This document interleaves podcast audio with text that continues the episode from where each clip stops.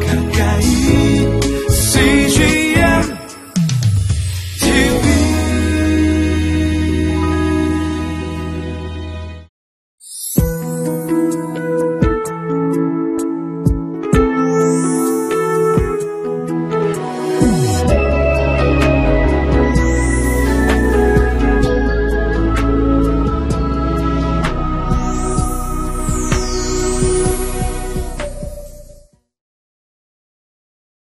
하나님께서는 아, 우리 모두가 회복되기를 원하십니다. 하나님이 원하시는 회복은 완전한 회복입니다. 어떤 부분적인 회복이 아니고 완전한 회복이요. 일시적인 회복이 아니고 영원한 회복이요. 사람의 손으로 회복되어지는 것이 아니라 하나님의 손에 붙들려 회복될 때에 우리 모든 인간은 하나님 안에서 온전한 기쁨과 자유함과 은혜를 풍성하게 누리는 삶을 살아갈 수가 있는 것이죠. 하나님께서는 징계를 통해서 이스라엘 백성들에게 온전한 회복을 주시기 원하시는 것처럼 저와 여러분들 한분한 분에게도 하나님은 임하셔서 우리의 삶을 회복으로 인도해 가시는 하나님이십니다. 그 하나님 앞에 나의 모든 것을 맡길 때 우리에게 진정한 회복이 일어나게 될 줄 믿습니다. 오늘 하루 그 회복을 경험하시는 저와 여러분이 되었으면 좋겠습니다.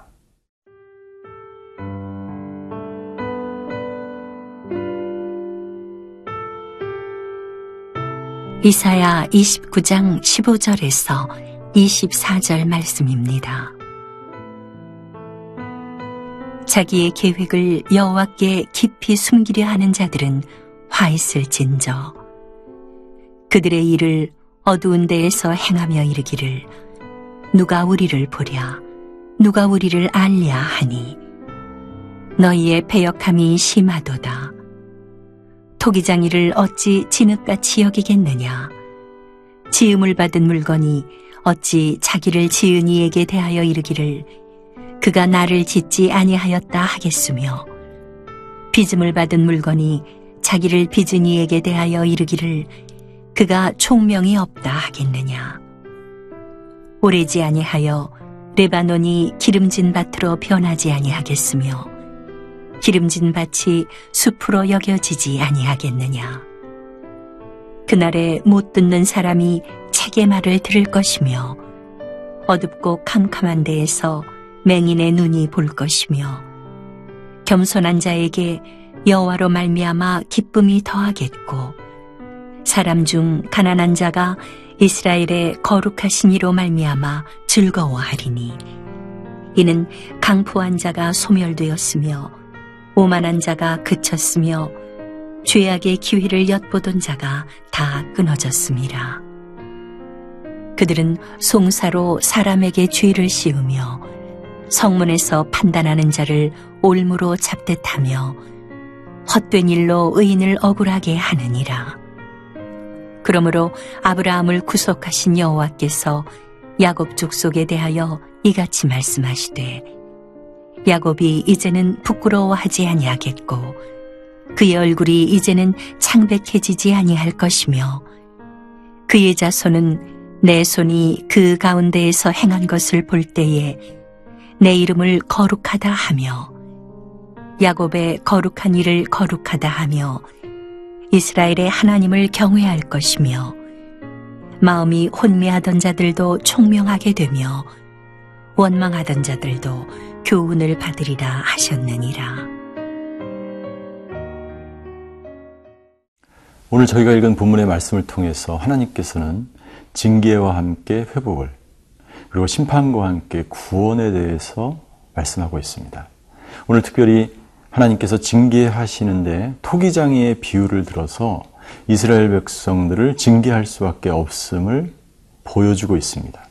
그러나 징계는 징계로 끝나는 것이 아니라 반드시 구원의 노래가, 회복의 노래가 있다는 것이죠. 오늘 저희가 읽은 본문의 15절과 16절에 보면 토기장이의 비유가 나와 있는데 먼저 15절에 이스라엘 백성들의 상태에 대해서 하나님이 말씀하고 있습니다. 15절입니다. 자기의 계획을 여호와께 깊이 숨기려 하는 자들은 화 있을진저 그들의 일을 어두운 데서 행하며 이르기를 누가 우리를 보랴 누가 우리를 알랴 하니 이스라엘 백성들이요. 하나님이 우리가 죄악을 행하고 우리가 악한 일을 행하고 이 모든 것들을 하나님이 볼 수 있을까? 하나님이 알 수 있을까? 그들은 하나님을 믿지 않았기 때문에 하나님이 우리의 모든 것들을 모른다고 생각했어요. 굉장히 어리석은 일이죠. 특별히 이 15절의 본문의 말씀은 이스라엘 백성들이 죄악 가운데 있어서 하나님께서 아스로와 바벨론을 들어서 이스라엘 백성들을 징계하실 때에 이들은 애굽과 함께 동맹을 동맹을 맺으면서 애굽에 의지하여 이 위기를 아수르의 압제의 위기를 모면하려고 했습니다. 그러면서 하나님을 의지하지 않고 세상을 의지하고 하나님의 말씀 앞에 돌아 돌이키며 돌아오지 않고 그들은 애굽과 언약을 맺고 하나님과의 언약을 파기하고 그리고 그들은 자기네들이 계속해서 행했던 대로 폐역한 그런 일들을 계속해서 행해왔던 것이죠. 그들의 문제는 뭐냐 하면 하나님이 이것을 아실까? 네. 하나님을 믿지 못하는 백성들의 특징입니다. 하나님이 과연 우리가 은밀히 행하는 이 모든 것들을 보실까? 네. 하나님은 모든 것을 아시고 하나님은 모든 것을 보시는 하나님임을 죄인들은 알지 못하고 보지 못하는 것입니다. 그러나 믿음의 사람들, 하나님의 사람들은 하나님께서 이 역사를 주관하시고 이 세상 가운데 이루어지는 일들을 하나님께서 지켜보시며 내 인생 가운데서도 하나님이 나타나셔서 우리의 모든 하나하나를 하나님께서 함께 하시며 하나님께서 보시고 계신 것을 믿음의 눈으로 볼 수 있는 것이죠.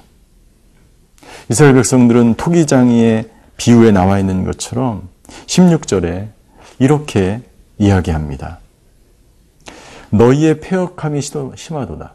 그들의 폐역함이 어느 정도냐면 토기장이를 하나님을 진흙같이 여긴다는 것이죠. 그들이 진흙임에도 불구하고 하나님을 진흙으로 여기는 거예요. 진흙은 무엇입니까? 토기장이가 손으로 빚어서 빚는 대로 만들어지는 것이 진흙이에요. 그러나 무슨 말입니까? 그들 자신이 하나님의 자리에 올라와 있고 그들의 교만이 하나님을 세상으로 내려 때리는 것입니다. 하나님의 말씀의 권위를 무시하는 것입니다. 이것이 바로 폐역한 시대의 특징이죠. 지음을 받은 물건이 지은이에게 대해 하나님에게 대해 이르기를 그가 나를 짓지 아니하였다라고 말합니다. 나는 하나님을 모르겠다는 것이죠. 창조자가 누구인지를 모르겠다는 것이죠. 그래서 그 결과는 무엇입니까? 창조가 아니라 진화를 믿는 거예요. 하나님이 말씀하신 그대로의 자기의 정체성을 갖지 못하고 정체성이 흔들리며 심지어 성적인 정체성까지 흔들리는 인생이 되는 것이죠. 그리고 짓지 하나님이 나를 짓지 아니하였다. 그리고 자기를 빚은 이에 대하여 하나님이 총명이 없다라고 도리어 말하는 것입니다. 여러분들 이것이 바로 폐역한 세대, 폐역한 사람들, 하나님을 떠난 사람들이 고백하는 말인 것입니다. 그렇기 때문에 하나님은 징계를 할 수밖에 없고, 그러나 하나님이 징계하고자 하심은 그들이 진흙임을 깨닫게 하기 위함이라는 사실입니다. 여러분들, 오늘 하루도 우리는 하나님이 손에 빚어진 진흙임을 깨닫을 때, 겸손한 마음으로 그 하나님의 앞에 나올 때만이 분명한 자기 정체성을 깨닫고 이 땅 가운데서 하나님께서 행하시는, 운행하시며 주관하시는 그 모든 것들을 영적인 눈으로 보게 되는 것이죠. 오늘 그 영적인 눈이 저와 여러분들에게 띄어져서 하나님이 토기장이심을 하나님이 이 나라와 민족과 저와 여러분들의 개인의 모든 역사를 주관하시며 인도하시며 통치하시는 그 하루를 영적인 눈으로 보게 되는 그런 시간이 되기를 바랍니다.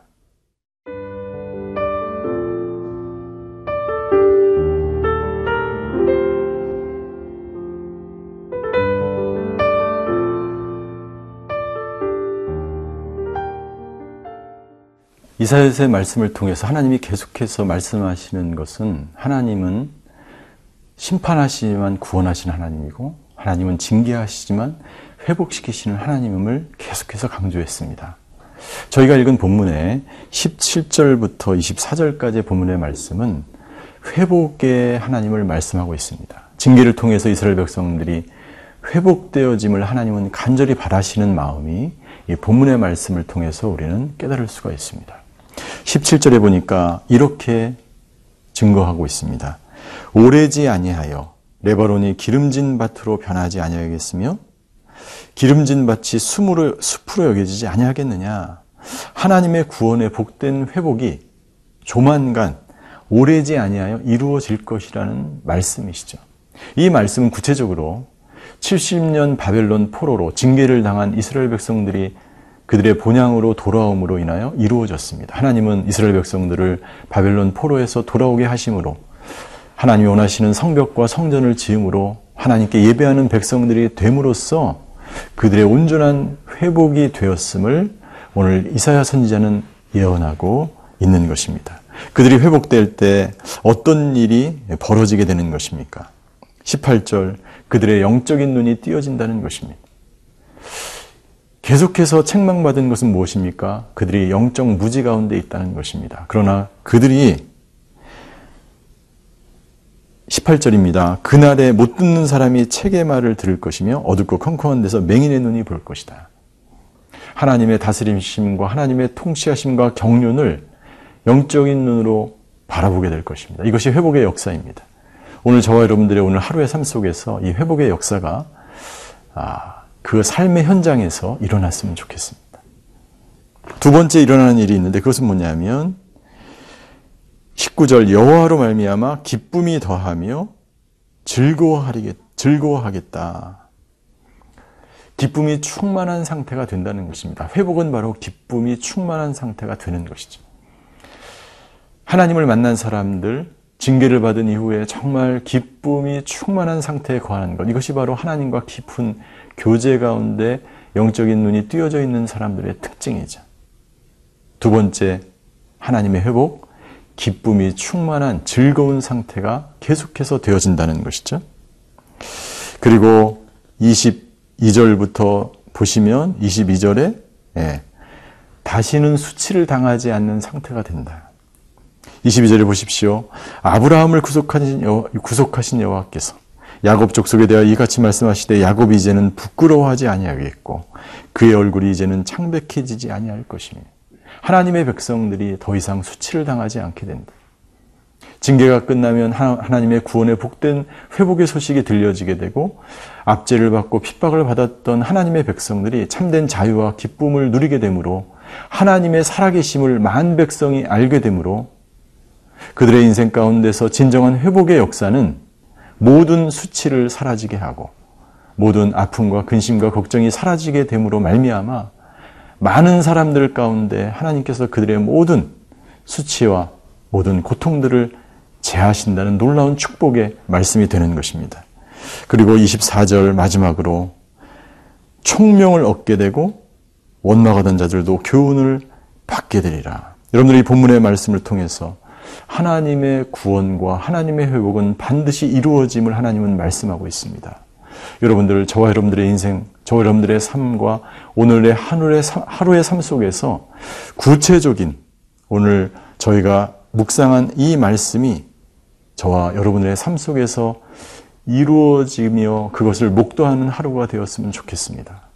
저와 여러분들의 과거에 있었던 모든 수치가 사라지고 기쁨이 회복되어지고 하나님과의 관계가 회복되어지고 징계는 잠깐이요 회복은 영원하며 영원한 즐거움을 우리에게 주는 것입니다. 이 회복의 놀라운 능력이 우리를 회복시키시는 그 하나님의 놀라운 그 하나님의 계획이 오늘 하루 저와 여러분들의 삶 속에 그대로 나타나시는 하루가 되시기를 주님으로 축원합니다. 기도하시겠습니다. 하나님 감사합니다. 우리를 회복시키시는 그 하나님. 오늘날의 하루의 삶 속에서 회복시키시는 그 하나님을 경험하는 하루가 되게 하여 주시옵소서. 감사드리며 예수 그리스도의 이름으로 기도하였습니다. 아멘.